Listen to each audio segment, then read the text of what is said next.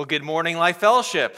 So good to see you here this morning. Turn in your Bibles to 1 Corinthians chapter 1. Man, that's an awesome song. Amen. And we're going to be talking about Jesus this morning. We're going to be talking about Jesus every morning because that's who we are and that's what we do. Uh, but but I, I, think it's important. I, I wanted to do this first service, but I actually forgot to do this. Uh, but I really think it's important for us just to pause for a moment. I know we're going to be raising some funds for our brothers and sisters that are in Ukraine. And sometimes we we see things and we hear things on the news, and, and there's a geopolitical level of understanding what's happening in Ukraine.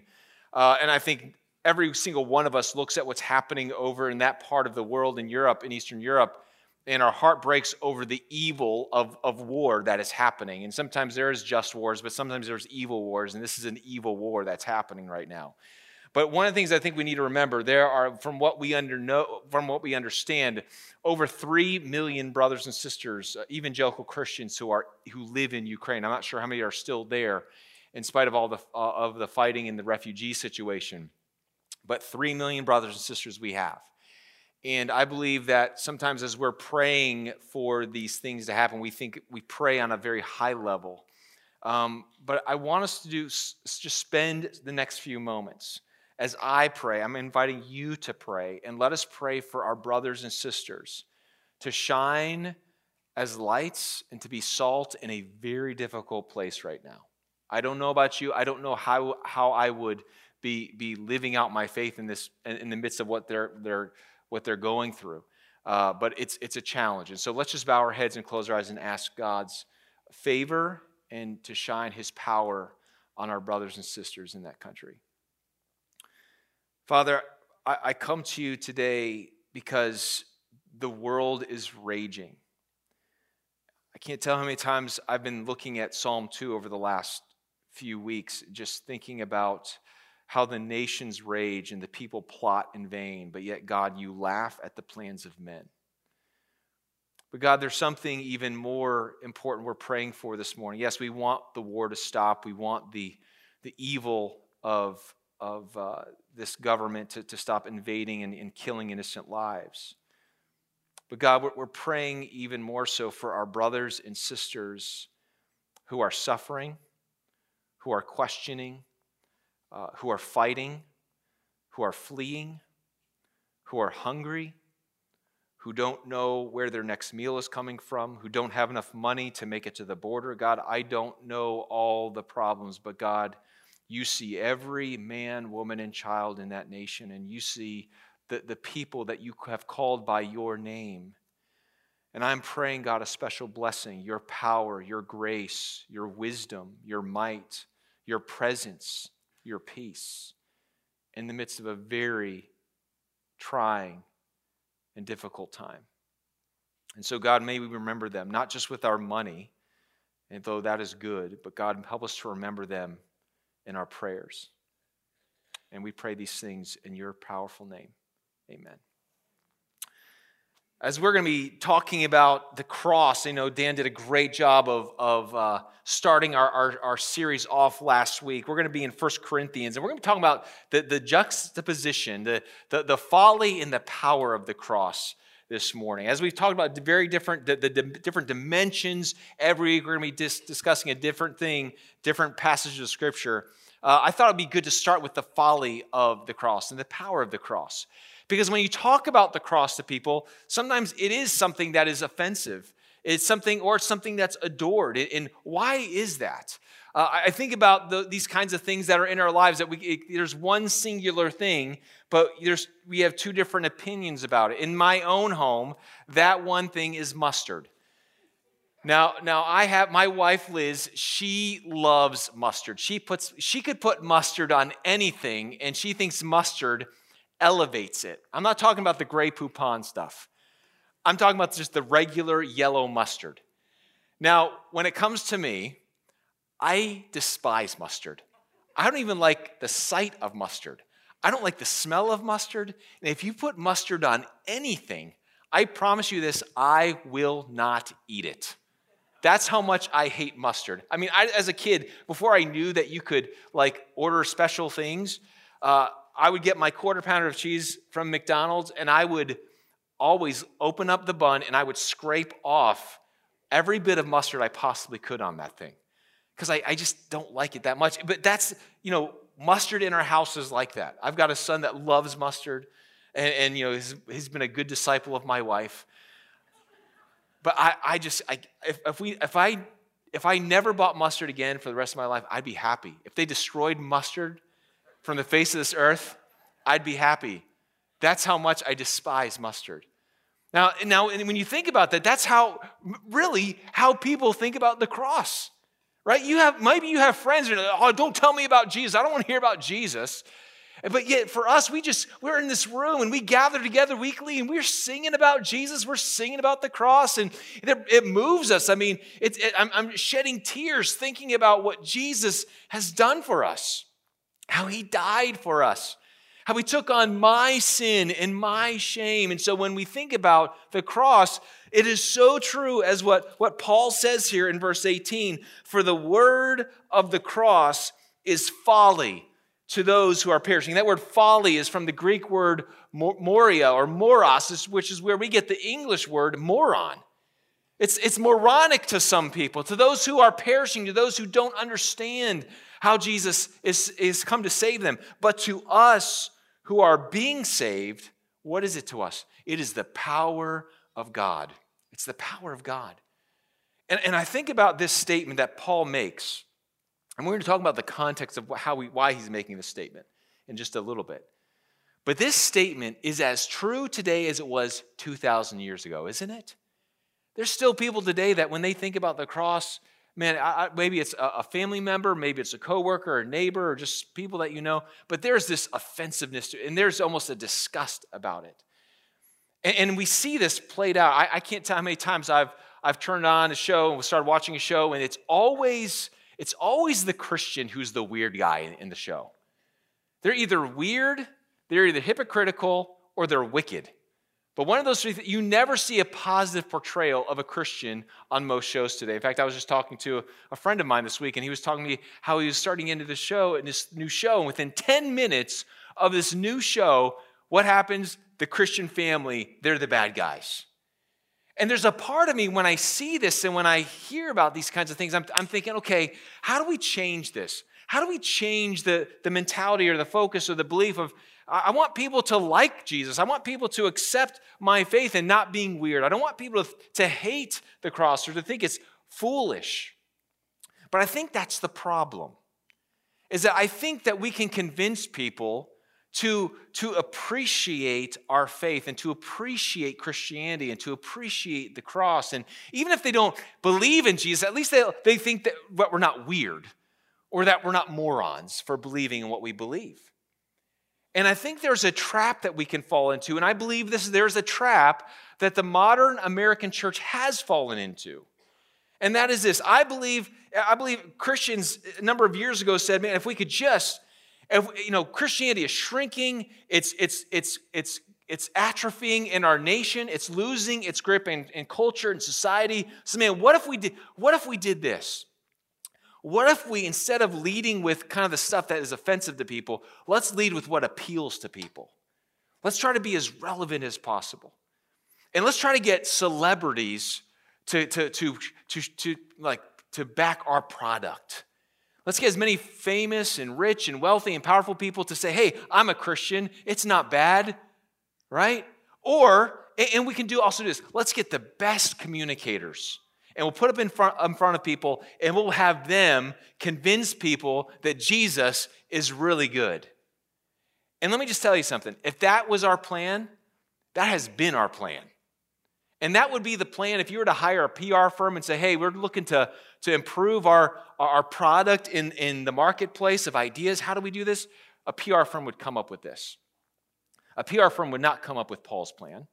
Wouldn't come up with Jesus' plan. I, I think it's fascinating how many times Jesus, when the crowds were getting too big, he would say something really crazy like, You got to eat my flesh and drink my blood. What? People disperse. Okay, now, now we know who's serious. Like that's what Jesus was always doing. And I think there's this, there's this, there's this desire in us to want people to like Christianity and to like Jesus. But that's not the point of our faith. The point of our faith and the point of the cross is not so that people will like it or accept it. It's to change the world. It's to save souls. And that is why Jesus came. And you will either love it or reject it, but there's no middle ground. And I think what we've tried to do is we've tried to appeal to people because we believe that the power, when he talks about the power of God, I think it's the power to really work in people's hearts to change them, to transform them. And if you are someone who's experienced the power of God in your own life because you yourself trusted in Jesus Christ, because you realized you were a sinner, that your sin had affected and offended God, and that Jesus, in, in, in that offense, didn't just reject us, but in love, he sent Jesus to us to take on our sin and to take our guilt and to take our punishment for us on behalf of us on the cross. And when he rose three days later, overcame the curse and death that you and I deserve. If that's, if that's the power that you have experienced, then we can, re- you're sitting here rejoicing this morning. But how do we get people to experience that same power? So if you think about this passage, it's in the context of in 1 Corinthians chapter 1, Paul is writing this letter to the, this church in Corinth. This church is a church he started, and, and he was he spent 18 months there. When Paul was in different places, starting different churches, he'd be in some cities for maybe three weeks to, to three months, like Thessalonica. He was there for a very short time. But he spent a lot of time in Corinth. And when you think about all the churches that Paul planted, if every church that Paul planted was a child, Corinth would be the problem child. It was the one church that caused him the greatest heartache, the greatest pain, the greatest sorrow, the greatest contention. And, and we have 1st and 2nd Corinthians, which are two of the letters that Paul wrote, but Paul actually wrote four letters to, to this church when we don't have the first and the third letter. But we have them, both of those, the first and the third letter, referenced in both the second and fourth letter, which are the inspired letters that, that Paul wrote. But Paul's writing this very first letter because as he gets word where he's at ministering, he hears, hey, there's divisions in the church. People are kind of breaking up into different factions. And that's, we, we just love doing that as people, don't we? We love just separating and dividing. We've talked about that in our study with Philippians. But the, the problem is, if, you read, if we read a little bit earlier in, in, in the chapter, People are saying, I'm of Paul, I am of Apollos, I'm of Cephas or Peter, and I'm of Jesus. And there's these groups saying, I like this person. And the reason why they were liking that person really had nothing to do with, with how godly they were, but what was their skill and what was their power in convincing people to be Jesus followers. We know that Apollos, if you look at Acts chapter 18, was one of one of those eloquent speakers that the early church knew. And, and so there was this there's this cultural occasion and why Paul's writing this letter, by which he says, if you look at verse 17, For Christ did not send me to baptize, but to preach the gospel, and not with the words of eloquent wisdom, lest the cross of Christ be emptied of its power.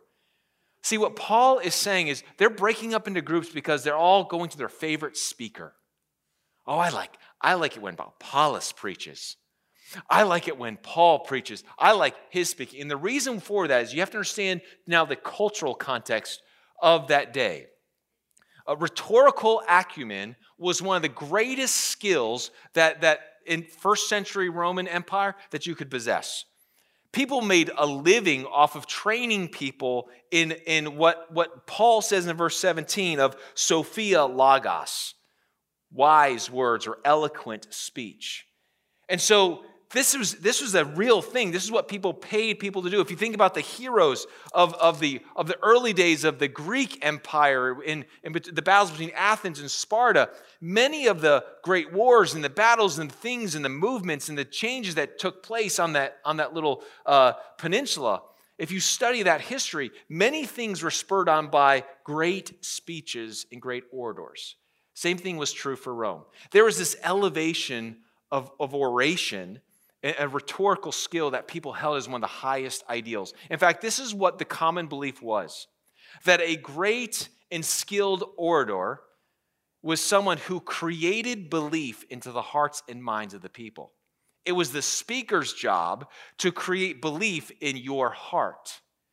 And Paul was, was combating that idea, saying it's not about the skill or the Sophia or the eloquence of what is said that's going to convince people.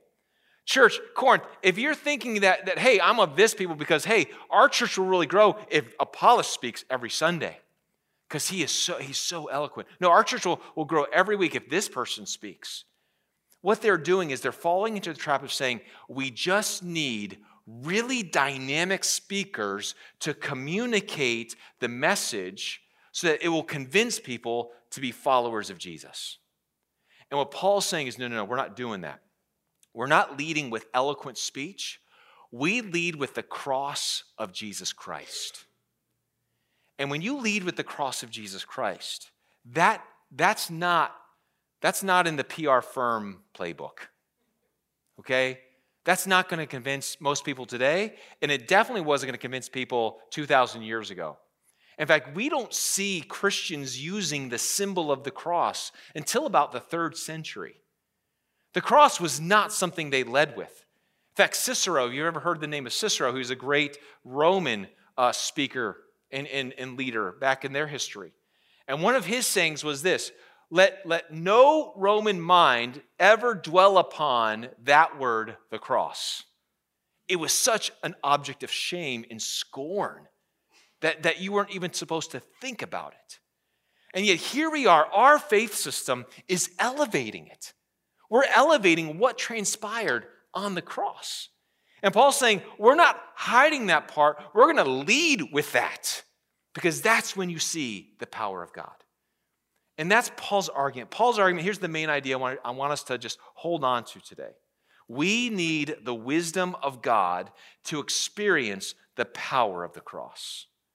We need the wisdom of God to experience the power of the cross. Paul, in this section, that we're going to read about this morning spends a lot of time talking about wisdom the wisdom of man and the wisdom of God. And many times we try to live out our faith and we try to understand our faith using the wisdom of man and not the wisdom of God.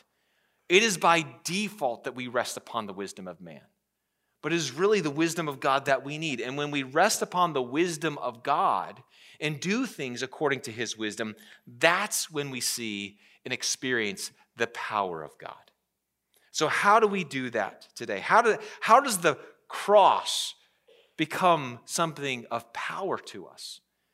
What we've got to do uh, this morning, we're going to look at the paradox of the cross. Then we're going to look at the, the, the posture towards the cross and then the proclamation of the cross. Because what Paul does, he establishes his argument in verses 18 through 25. He's basically going to say, This is my premise of, under, of rejecting the wisdom of man and believing in the wisdom of God to really understand the power of the cross. And if that's true, the next two sections, verses 26 through 31, and chapters 2, verses 1 through 5, are our response to Paul's argument. And it's an internal response, and then there's an external response. Okay? But what we've got to do, here's, here's what I want us to, to really confront this morning is our belief that we can decorate the cross, that we can diminish the cross, we can hide parts of the cross, or hide parts of Jesus that we don't like, or let's just read about the things of Jesus that we all like. Or are we going to lead with the pure, unfiltered, unadulterated, unadulterated power of God in Jesus Christ and what he did for us on the cross? So let's look at the paradox of the cross first. One of the things that, that Paul does is he makes this opening statement saying that, that, that the cross is folly to those who are perishing, and it is the power of God to those who are being saved. And then he's going to back this up with an argument. And the first thing he does is he quotes a, a statement here uh, in Isaiah 29 that basically that, that God's wisdom is greater than man's wisdom. And God's going to destroy man's wisdom. And then he says this in verse 20 Where is the one who is wise? Where's the scribe? Where's the debater of this age? You give me the highest thinkers of our culture the debaters, the wise people, the scribes. Scribes are the people who know the books. It's almost a, an, a Jewish term for people who really understood the Old Testament. The debaters of this age. These are the people who would stand in the Areopagus in Athens and, and debate the philosophies of, of this time. Where are these people? Well, this is what he says Has not God made foolish the wisdom of this world? What God's saying is the wisdom of man is foolish to him. You can't understand him with man's wisdom. And here's why I think Paul is making this statement because everything that man had tried to do to stop Jesus has failed. For 2,000 years, people thought, well, let's try this to stop the message. Let's try this. And when Jesus walked on the face of this planet, when he was walking around, what happened? People were always trying to stop him, always trying to shut him up, always trying to, to, to, to discourage people from following him.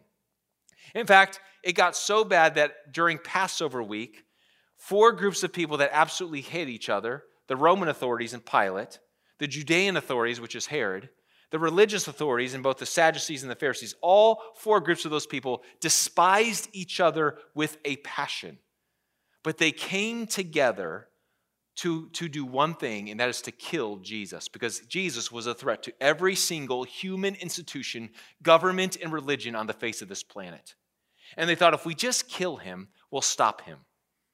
But when they killed him, what did they do? It was in the very act of trying to destroy the movement of Jesus that it propelled the movement of Jesus to even greater to even greaterness because it was through his death and through his resurrection that we now have the gospel and the good news of Jesus. And so what we have here, Paul's saying, listen, man, they keep trying to stop, they keep trying to stop the gospel. They keep trying to stop what God's doing. And you can't. You cannot thwart the, work of God. Look what it says in verse 21. For since in the wisdom of God, the world did not know God through wisdom, it pleased God through the folly of what we preach to save those who believe. Listen, here's what we need to understand. Here's the wisdom, the difference between the wisdom of man and the wisdom of God is this.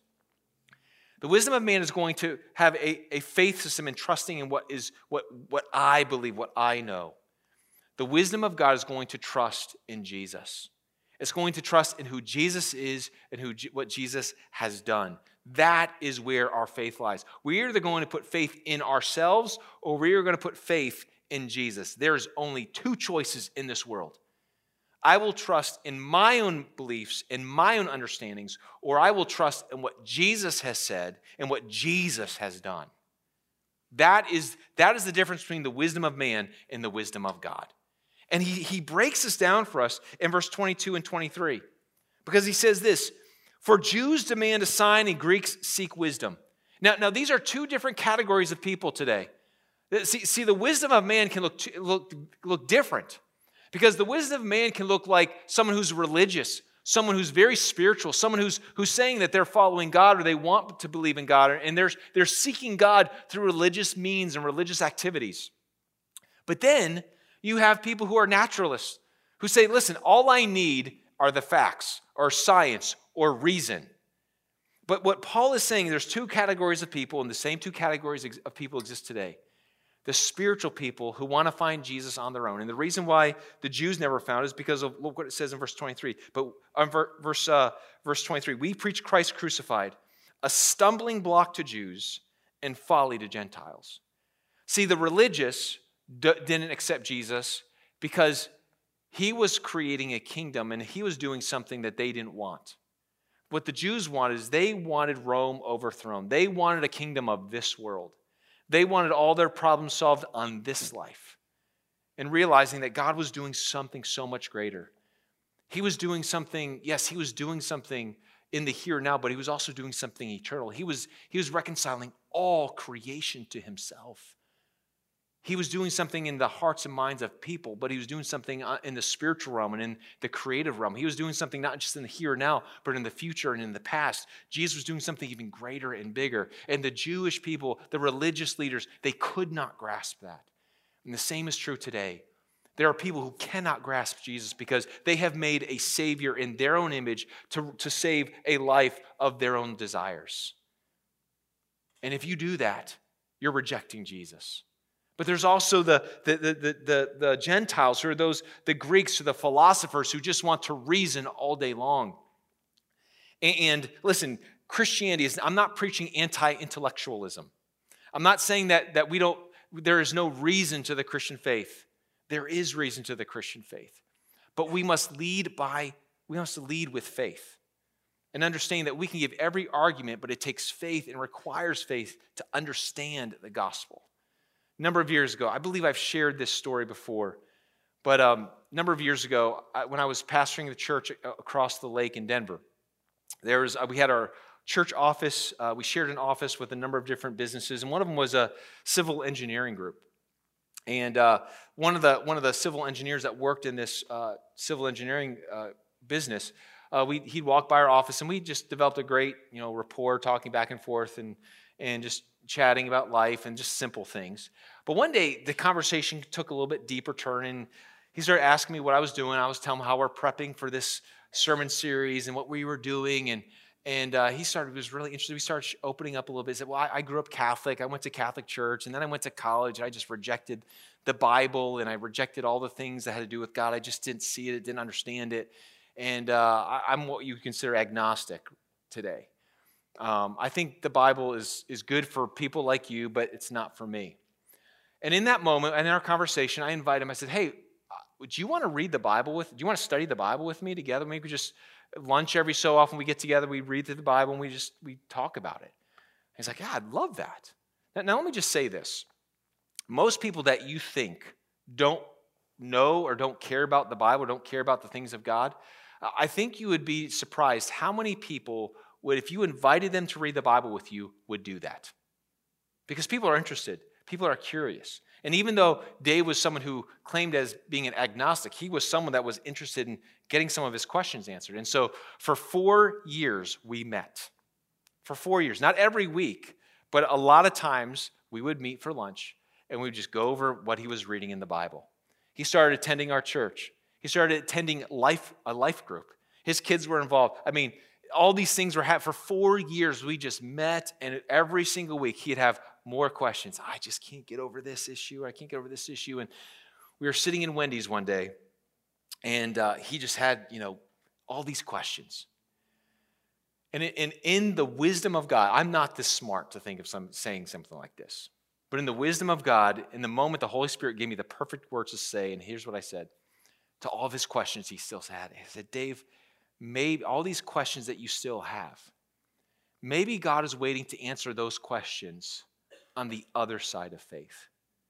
Maybe he's saying, You trust in me, and then I will answer some of those questions.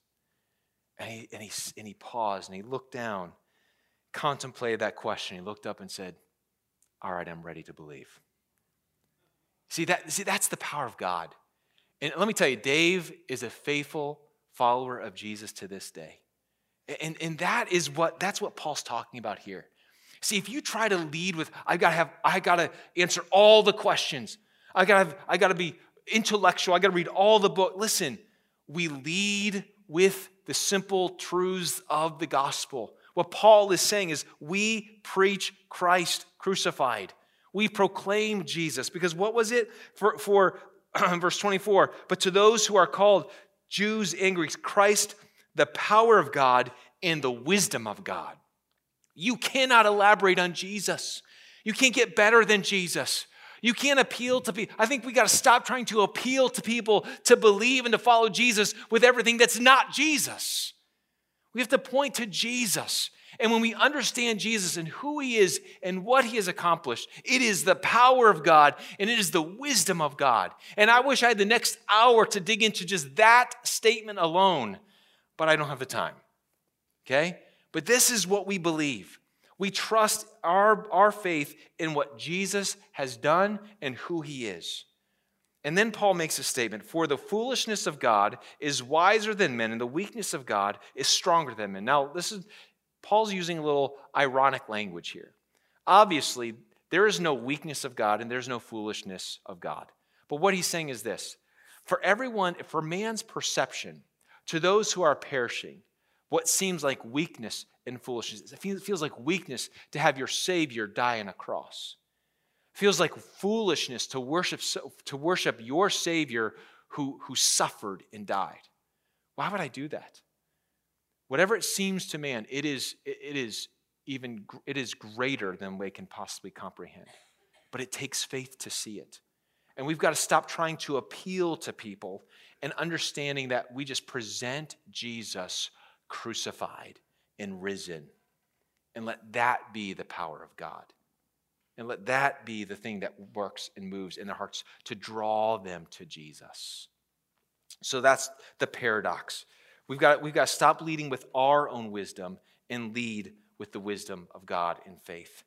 So if, and if that is true, if it is true that, that we as human beings can't figure out God on our own, and we if we try to create our own religious systems on our own, we're going to keep falling short. If that is true, and if, cro- if the cross is the power of God, then there's, there's some implications for that, and that leads us to the posture towards the cross. Now, look at, we didn't read this this morning. Chris didn't read this passage, but I want you to read verse 26 through 31 with me.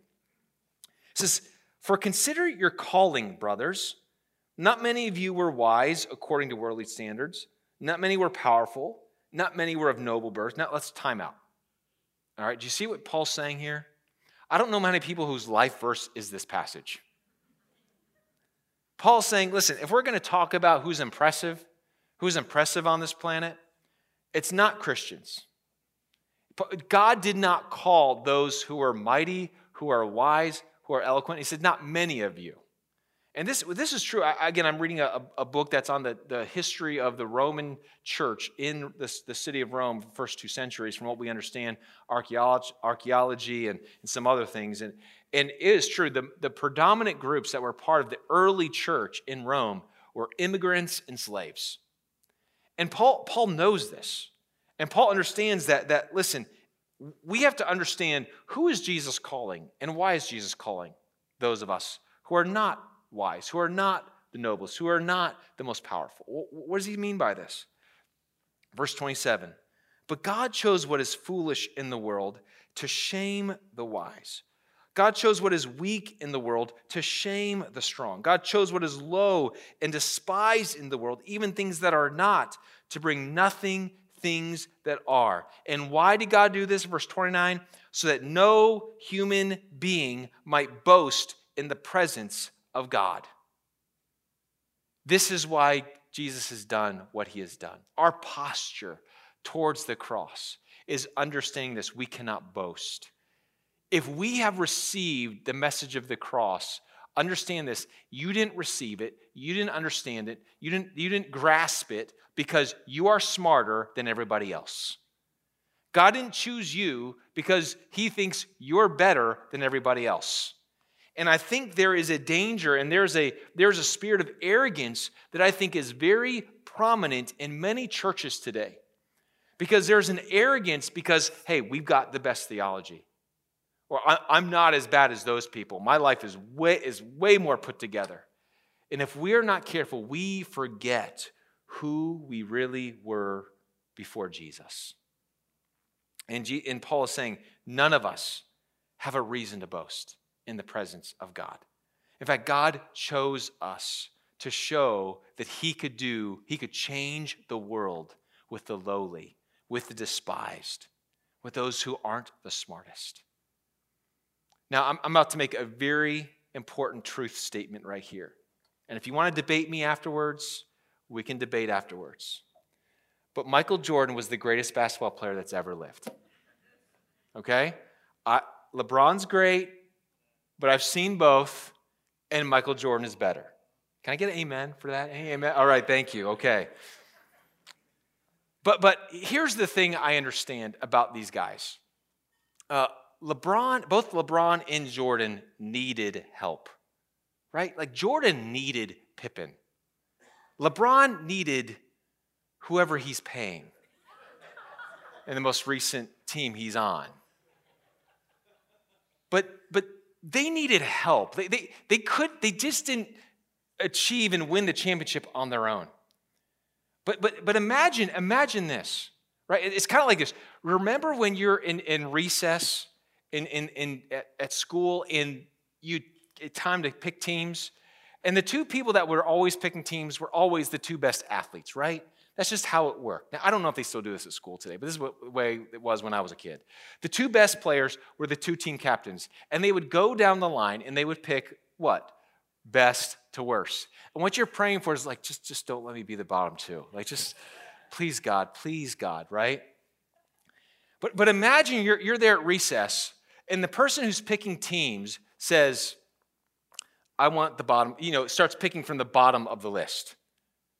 You're like, what is he doing? And what, what if he won that game with the lowest players on the field? What if Jordan had, or, or LeBron had said, I want the five bench players from the worst team in the NBA, and we're going to win a championship? The, the glory, the power, the majesty, the, the, the, honor that we would have in our minds of someone who did something like that would be, um, there'd be no debate. There'd be no debate. And that is exactly what God has done with us.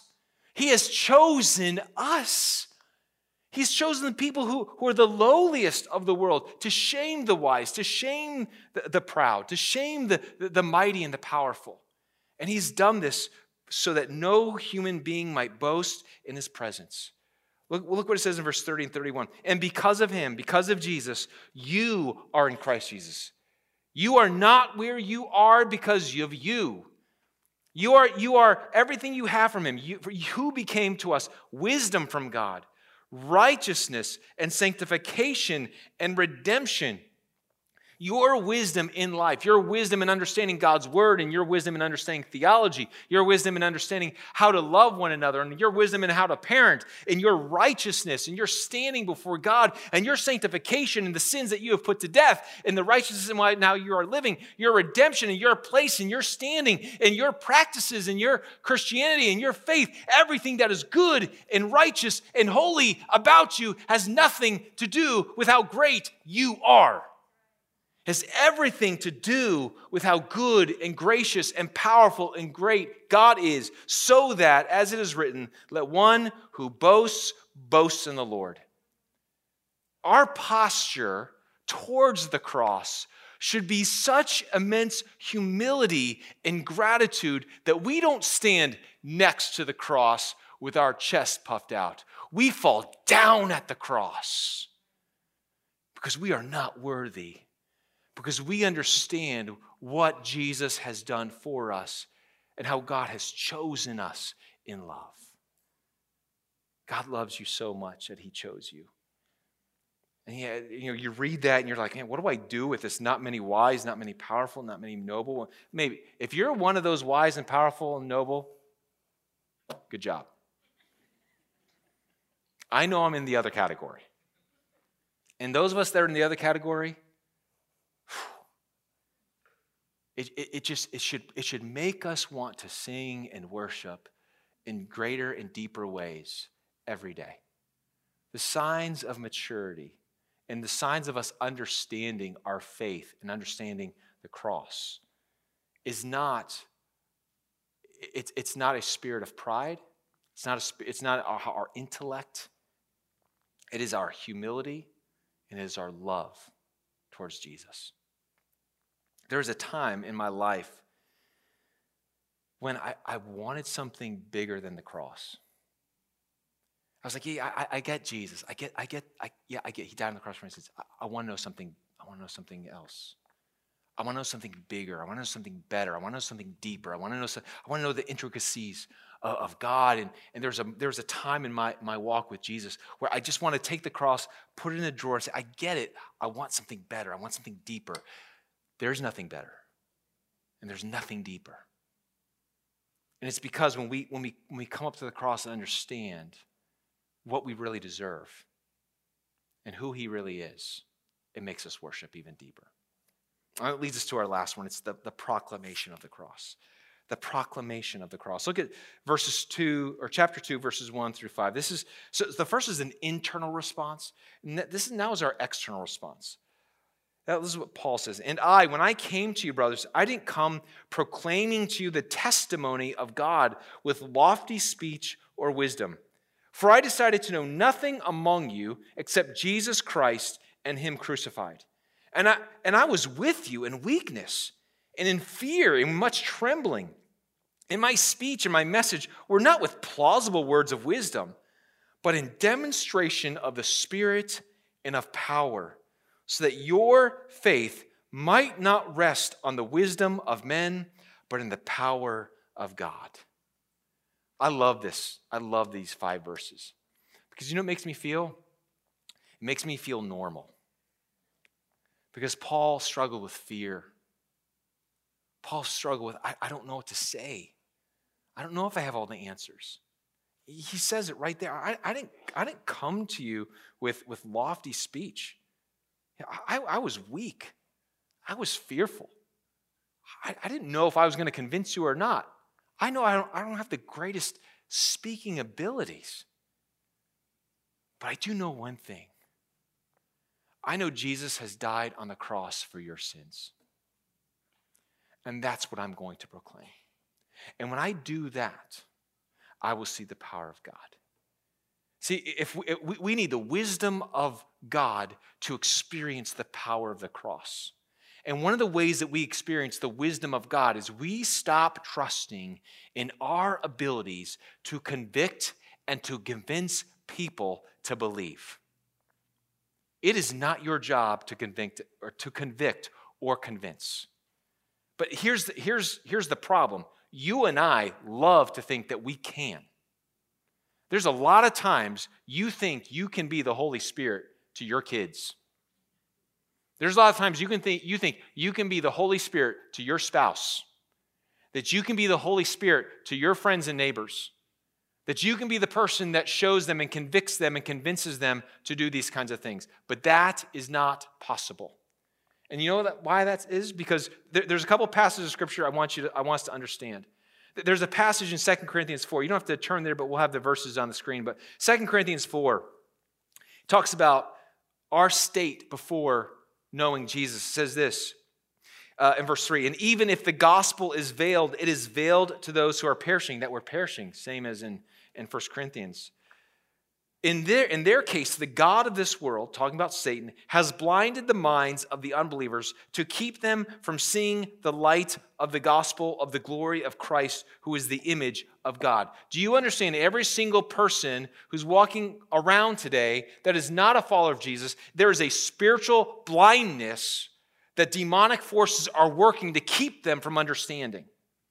And not only that, not only do we have a spiritual problem, if you look the next book, a couple books over in Ephesians, Ephesians chapter 4, we don't just have a, a spiritual problem with, with Satan, but if you look at uh, Ephesians 4, verse 17 and 18, again, these, these passages will be on the screen. It says, Now I say this and testify in the Lord, that you must no longer walk as the Gentiles do in the futility of their minds they are darkened in their understanding, alienated from the life of God because of the ignorance that is in them due to the hardness of heart.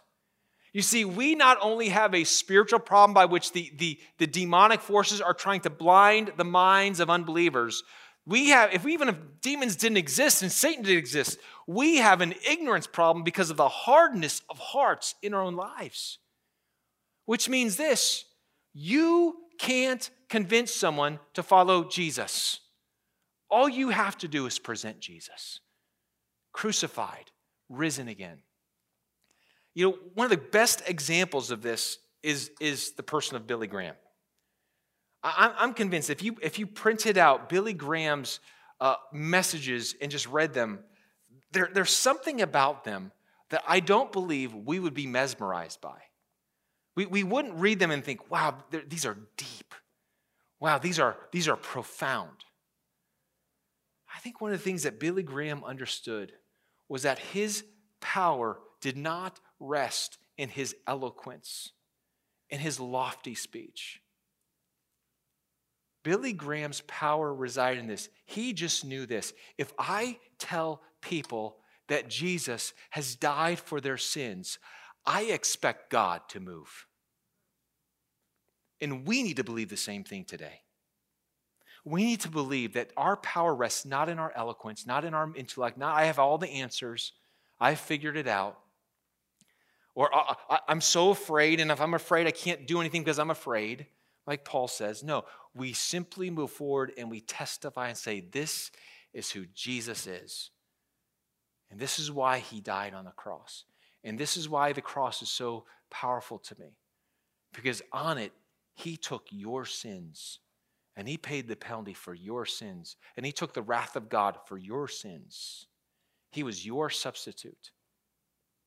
He shed blood for you, and he did that because he loved you. When we simply state those things, we should expect the power of God to move. The power does not reside in you. The power resides in the Spirit of God. And that's exactly what, what he says in 1 Corinthians. Look what it says. My message, verse 4, my, my, my message and speech were not with plausible words, but in demonstration of the Spirit and of power, so that your, re- your faith might not rest in the wisdom of men, but in the power of God. We move forward in faith when you simply proclaim Jesus. And one of the things that we've talked about a lot in our church is having that one life, one person close to you that's far from God. And that person that we want you to pray for them, invest in their life, invite them into your life to study God's word or to share them with them Jesus. But sometimes our, our fear determines what we say and do. Our fear determines that I'm going to lead with this part of Christianity. My fear leads with I'm going to I'm just going to invite them to church and maybe they'll catch God as opposed to thinking, no, no, the, the, I, if I want to see the power of God work around me and in me and in their lives, I just have to proclaim Jesus. That's it. Proclaim Jesus, proclaim the cross, proclaim Him crucified and risen, and watch what God does. Wait and see what He does. Because when we do, we'll see the power of God work and move leads us to a few questions and then we're done. Number one Is the cross folly to you? Is the cross confusing to you? Or is the cross powerful to you? If you are just be honest and you think about the cross and you think about the message of Jesus, what is it to you right now? Does it make you want to fall on your knees and worship? Or is it something that you're just ambivalent about? You're just confused about it? or you actually think it's a little weird. If you have questions about the meaning of the cross, if you have questions saying, I, I don't understand how it's the power of God, it doesn't make sense to my mind how we sing about it and we worship it and or worship what happened, uh, worship Jesus. I don't understand it. I want to encourage you, come, come talk to me after the service today. We have, we have a prayer team out in the lobby. We'd love to talk to you and answer any questions. Maybe do lunch later this week, but, but don't leave here. If you have questions about the cross, if you don't if the cross is not power to you, then you need to do some seeking and asking questions. Number two, what's, what are you boasting in? Are you sitting there and, and, and what's, what's making you, what's giving you the sense of pride this morning? Are you boasting in that you have life figured out? That you're smarter than those, those, those other people? Are you boasting in Jesus chose me? That, that verse 20, 26, not very many wise. I'm boasting in that. That's my life verse. That's what I'm going to boast in. Is God's power to do something supernatural in me because I would not be the person I am today if it weren't for the cross. And then lastly, who will you trust when you proclaim the cross? Who are you going to trust? Are you going to trust in your skills of oration, your intellect, your debating ability, your knowledge of the Bible, your knowledge of Scripture? Or are you going to trust in the Spirit of God, who is the only one who can convict and convince people to desire the cross? That's our task. If, if, if we want to experience the power of the cross, we need the wisdom of God and not the wisdom of man. Let's reject the wisdom of man this morning. And let's hold on to the wisdom of God so that the cross becomes once again the power that's meant to be in our lives.